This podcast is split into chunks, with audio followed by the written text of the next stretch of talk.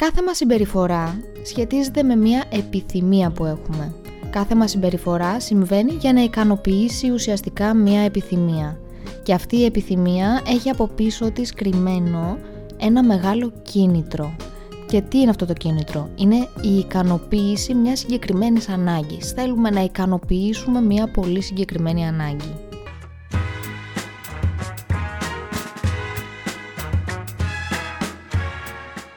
Καλώς ήρθες στο podcast Lukini Project. Είμαι η Λουκία Μιτσάκου, είμαι σύμβουλος προσωπικής ανάπτυξης και life coach και αυτό είναι ένα podcast προσωπικής ανάπτυξης που έχει σκοπό να προσφέρει έμπνευση και ψυχική ενδυνάμωση και μιλάμε για τεχνικές και εργαλεία που μας βοηθούν να βελτιώσουμε την ποιότητα της ζωής μας. Το Lukini Project έχει ως σκοπό να κάνει τον κόσμο καλύτερο με το να γνωρίσουμε καλύτερα τον εαυτό μας και φυσικά να μην ξεχνάμε πως πάντα υπάρχει λόγος για να χαμογελάμε.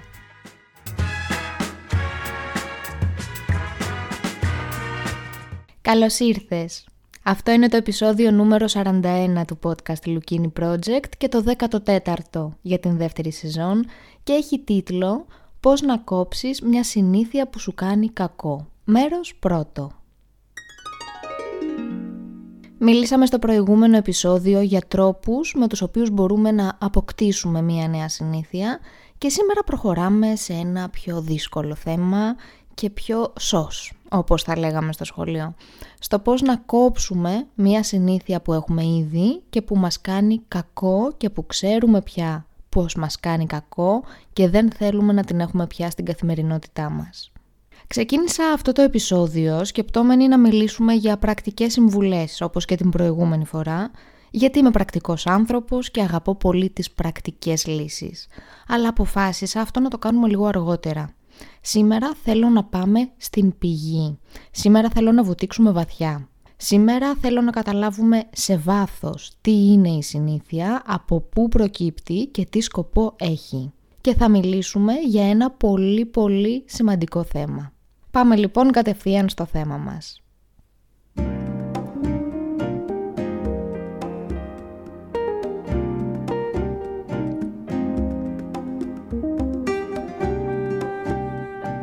Βασικές ανάγκες Κάθε μας συμπεριφορά σχετίζεται με μια επιθυμία που έχουμε.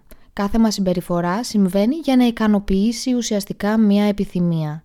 Και αυτή η επιθυμία έχει από πίσω της κρυμμένο ένα μεγάλο κίνητρο. Και τι είναι αυτό το κίνητρο; Είναι η ικανοποίηση μιας συγκεκριμένης ανάγκης. Θέλουμε να ικανοποιήσουμε μια πολύ συγκεκριμένη ανάγκη. Και για να το καταλάβουμε αυτό λίγο καλύτερα, θέλω να μιλήσουμε σήμερα για μια πολύ σημαντική θεωρία. Την ιεραρχία των αναγκών του Αμερικανού ψυχολόγου Αβραάμ Μάσλοου. Το 1943 λοιπόν ο Αβραάμ Μάσλοου, Αμπραάμ Μάσλοου, μίλησε για την ιεραρχία των αναγκών. Σύμφωνα με τη θεωρία του, οι ανθρώπινες ανάγκες κατατάσσονται σε πέντε επίπεδα και λειτουργούν με ιεραρχία. Τι σημαίνει αυτό, τι σημαίνει αυτό το με ιεραρχία; Ότι θεωρητικά πρέπει να καλύψεις το πρώτο επίπεδο αναγκών για να μπει στη διαδικασία και να θελήσεις και να προσπαθήσεις να καλύψεις το δεύτερο και μετά το τρίτο και ούτω καθεξής. Για παράδειγμα, πρώτα πρέπει να καλύψεις την ανάγκη σου για τροφή και στέγη, για να μπορείς μετά να μπεις στη διαδικασία να ικανοποιήσεις άλλες ανάγκες. Αυτό βέβαια δεν είναι κάτι το απόλυτο, δεν είναι άσπρο μαύρο και ο ίδιος ο Μάσλοου είχε τονίσει πως δεν χρειάζεται να έχει καλύψει κάποιος πλήρως τις βασικές του ανάγκες για να θέλει να καλύψει και τις υπόλοιπες. Αυτό που μας ενδιαφέρει είναι να δούμε αυτά τα πέντε διαφορετικά επίπεδα αναγκών και ποιες είναι ουσιαστικά οι ανάγκες που έχουμε όλοι οι άνθρωποι.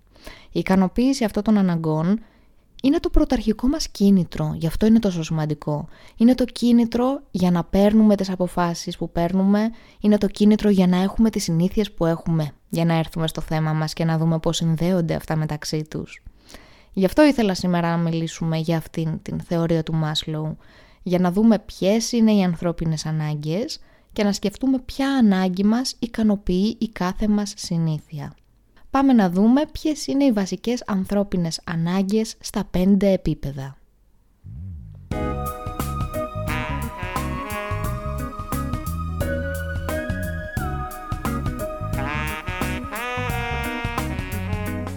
Πρώτο επίπεδο. Βιολογικές ανάγκες. Αυτές είναι οι βασικές ανάγκες επιβίωσης.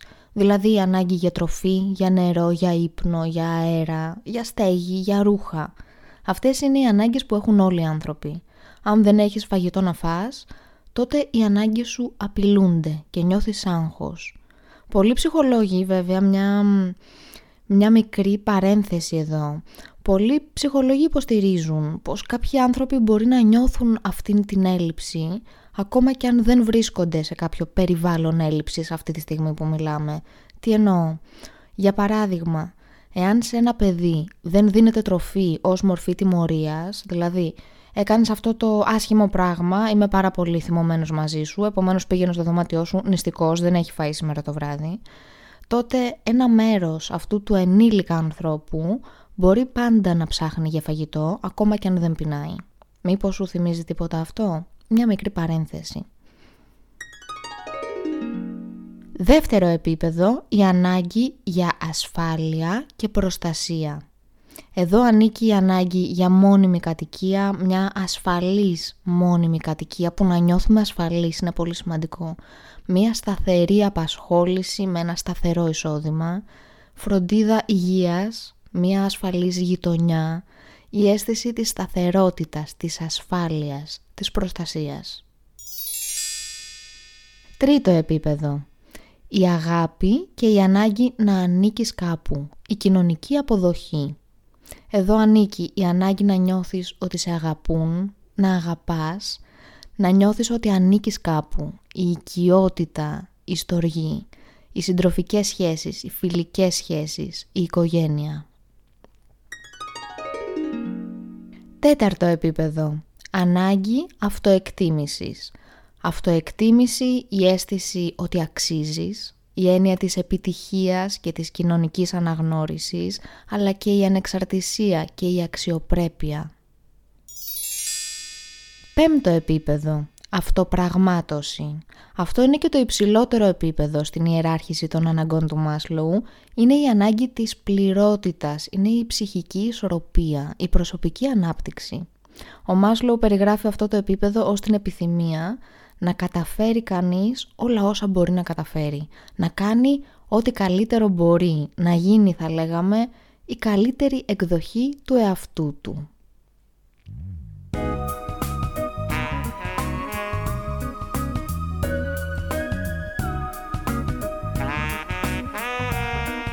Αυτές είναι οι βασικές ανάγκες του ανθρώπου, οι ανάγκες που έχουν όλοι οι άνθρωποι, ανεξαιρέτως. Και αν το καλοσκεφτείς, πολλά από τα πράγματα που αφιερώνουμε πολύ χρόνο, που είναι οι συνήθειές μας, που μπορεί να νιώθουμε ακόμα και εθισμένοι σε αυτά, όπως για παράδειγμα τα social media, ικανοποιούν ακριβώς κάποιες από αυτές τις πρωταρχικές μας ανάγκες. Δηλαδή για να νιώθεις ότι ανήκεις κάπου και να έχεις κοινωνικούς δεσμούς, ασχολείσαι με το facebook. Για να νιώσεις μια κοινωνική καταξίωση, μια αποδοχή, μπορεί να ικανοποιήσει με τα like στο Instagram. Οι εφαρμογές ας πούμε που γνωρίζεις έναν άνθρωπο και βγαίνετε ικανοποιούν την ανάγκη για οικειότητα και αγάπη και στοργή. Δηλαδή όλα αυτά τα σύγχρονα πράγματα που έχουμε έχουν έρθει ως απάντηση στην ικανοποίηση παλιών πρωταρχικών επιθυμιών. Άσκηση η άσκηση που θέλω να κάνεις για αυτή την εβδομάδα, αλλά και για όλο τον μήνα που έρχεται, για όλο τον Φεβρουάριο ή όποτε το ακούσεις, αν πάση περιπτώσει, πάρε το χρόνο σου ένα μήνα να ασχοληθείς με αυτό. Θέλω να σκεφτείς τις συνήθειές σου και να τις χωρίσεις σε θετικές και αρνητικές. Και μετά να πιάσεις μία-μία τις αρνητικές συνήθειες, τις συνήθειες δηλαδή που θέλεις να κόψεις και να σκεφτείς ποια από αυτές τις ανάγκες που αναλύσαμε ικανοποιεί. Ποια ανάγκη ικανοποιεί ρε παιδί μου αυτή η συνήθεια; Δηλαδή ναι σου κάνει κακό. Και ναι το ξέρεις πως σου κάνει κακό. Όχι δεν το κάνεις επίτηδες, δεν θες να βλάψεις τον εαυτό σου. Η συνήθεια αυτή που σου κάνει κακό ικανοποιεί μια συγκεκριμένη ανάγκη. Βρες ποια ανάγκη είναι αυτή, είναι εξαιρετικά σημαντικό. Και μετά σκέψου εναλλακτικές. Μπορώ να ικανοποιήσω αυτή την ανάγκη με μια άλλη συνήθεια που δεν θα είναι βλαβερή για μένα; Με ποια άλλη συνήθεια μπορώ να την αντικαταστήσω ούτως ώστε να συνεχίσει να ικανοποιείται αυτή η ανάγκη που έχω; Γιατί αυτή η ανάγκη είναι πολύ σημαντική. Είναι ένα πρωτόγονο συνέστημα, πρέπει να ικανοποιηθεί. Απλώς ίσως όχι με τον τρόπο που ικανοποιείται αυτή τη στιγμή. Επομένως βρες μια εναλλακτική. Έναν τρόπο για να την ικανοποιήσεις χωρίς να σου κάνει τη ζωή σου χειρότερη, χωρίς να σε βλάπτει, χωρίς να χαλάει την ποιότητα της ζωής σου και χωρίς να χαλάει την σωματική ή την ψυχική σου υγεία. Θα μπορούσα να σου πω μια σκέτη συμβουλή να αντικαταστήσεις την βλαβερή συνήθεια με μια άλλη συνήθεια που δεν είναι βλαβερή. Και δεν θα ήταν κακή συμβουλή ακριβώς. Τι θα γίνει; Θα το προσπαθήσεις. Θα τα καταφέρεις για λίγο καιρό, θα τα καταφέρεις για πολύ καιρό, αλλά όσο η πρωταρχική σου ανάγκη που σε οδήγησε σε αυτή τη συνήθεια δεν ικανοποιείται, τότε θα επιστρέψεις στην βλαβερή συνήθεια για να την ικανοποιήσεις. Η προσωπική μου άποψη, εγώ ως Λουκία, πιστεύω πως αν αντιμετωπίζουμε τα θέματα επιφανειακά, τότε τα θετικά αποτελέσματα είναι πρόσκαιρα. Και το θέμα αυτό θα επανέλθει και μάλιστα θα επανέλθει δρυμύτερο. Γι' αυτό θέλω να πάμε σε βάθος, να πάμε στην πηγή. Δεν ξέρω, σου τα λέω πάρα πολύ γρήγορα. Θέλω να πάμε πραγματικά στην πηγή. Αυτή η βλαβερή συνήθεια που έχεις, ποια βασική σου ανάγκη ικανοποιεί; Φτιάξε λοιπόν μία λίστα με άλλους πιθανούς τρόπους για να ικανοποιήσεις αυτήν την ίδια ανάγκη με έναν τρόπο υγιή και δοκίμασε τους τρόπους αυτούς για να δεις ποιος σου ταιριάζει καλύτερα. Σημείωση. Κάποιες συνήθειες είναι πιο εύκολο να τις αποκωδικοποιήσεις και άλλες είναι λίγο πιο δύσκολο. Μην απελπιστείς αν δεν βρίσκεις την απάντησή σου αμέσως. Προσπάθησε να σκεφτείς διάφορα πράγματα. Ποια ανάγκη ικανοποιεί, πάμε λίγο πιο βαθιά, κάνε ερωτήσεις στον εαυτό σου. Σκέψου κιόλας πότε την ξεκίνησες, σε τι φάση ήσουν τότε, τι χρειαζόσουν τότε είναι πολύ πιθανό να σου έμεινε αυτή η συνήθεια και να μην χρειάζεσαι ακριβώς το ίδιο πράγμα τώρα. Οπότε να είναι πολύ εύκολο να βρεις μια εναλλακτική. Δώσε στον εαυτό σου τον χρόνο να το σκεφτεί όμως. Κάνε την ερώτηση κάθε μέρα και η απάντηση θα έρθει κάποια στιγμή από μόνη της. Θα έρθει όμως. Γι' αυτό σου λέω πως αυτή η άσκηση είναι για αυτή την εβδομάδα αλλά και για όλο τον επόμενο μήνα. Δώσ' του χρόνο. Αξίζει τον κόπο. Γιατί καπνίζεις, τι ανάγκη ικανοποιεί, γιατί πίνεις πολύ, γιατί τρως πολύ όταν δεν πεινάς; Ή γιατί τρως ελάχιστα; Γιατί απομακρύνεσαι από όλους και απομονώνεσαι όταν περνάς δύσκολα; Σκέψου δηλαδή πότε το έκανες πρώτη φορά. Το έκανες αυτό παιδί; Μήπως γιατί το έκανες; Μήπως αναγκαζόσουν να τα λύσεις μόνος σου τα αρνητικά συναισθήματα; Γιατί δεν υπήρχε πραγματική επικοινωνία, δεν υπήρχε συναισθηματική οριμότητα για τέτοιες συζητήσεις στην οικογένεια; Οπότε έμαθες να τα ξεπερνάς έτσι μόνος σου; Και αυτός είναι ο μόνος τρόπος που ξέρεις; Κάνε στον εαυτό σου πολλές, πολλές ερωτήσεις. Μην τις φοβάσαι τις απαντήσεις.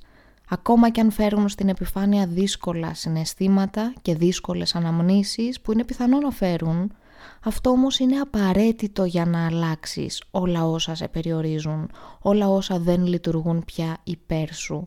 Μην τις φοβάσαι αυτές τις ερωτήσεις. Είναι πολύ πιο φοβιστικό να μην μάθεις ποτέ τις απαντήσεις και να μην μπορέσεις να τα ξεπεράσεις ποτέ όλα αυτά αφού δεν ξέρεις τις απαντήσεις.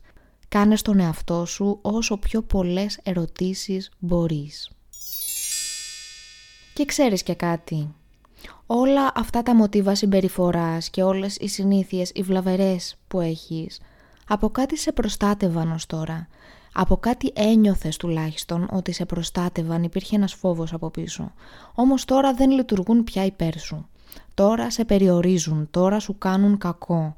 Και το γεγονός ότι το ξέρεις αυτό, γι' αυτό και προσπαθείς να τις κόψεις, αποδεικνύει πως δεν σε προστατεύουν πια με τον τρόπο που νόμιζες πως το έκαναν ως τώρα και αυτή η συνειδητοποίηση όταν συμβεί είναι κάτι σπουδαίο και αυτό είναι αυτό που θα φέρει την αλλαγή.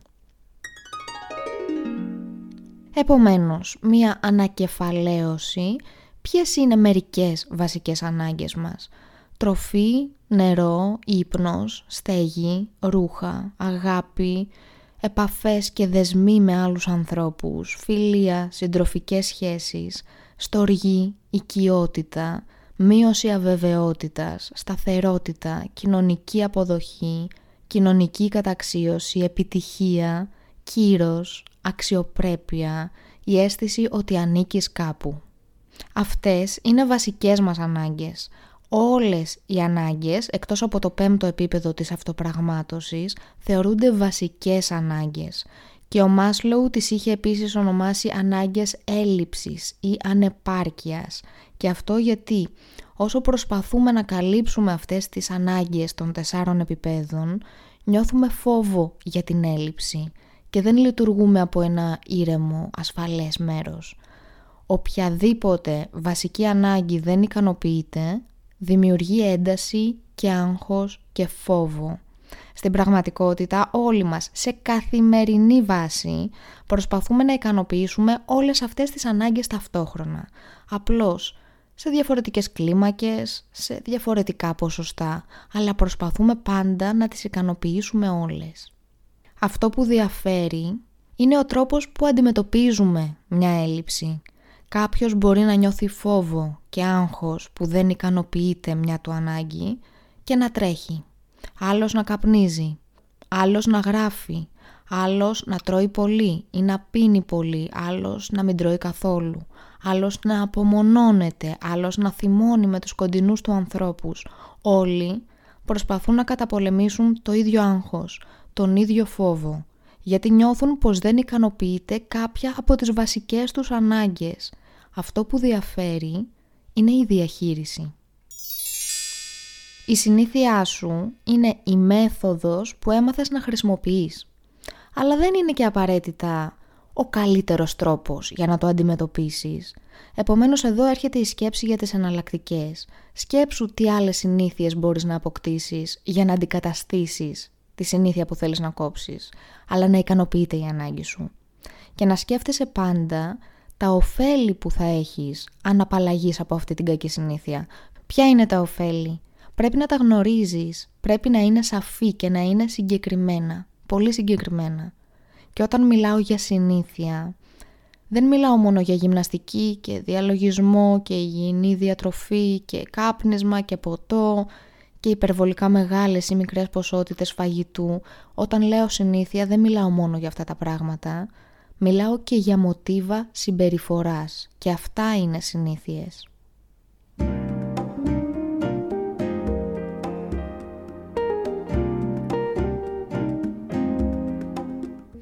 Ένα ιστερόγραφο.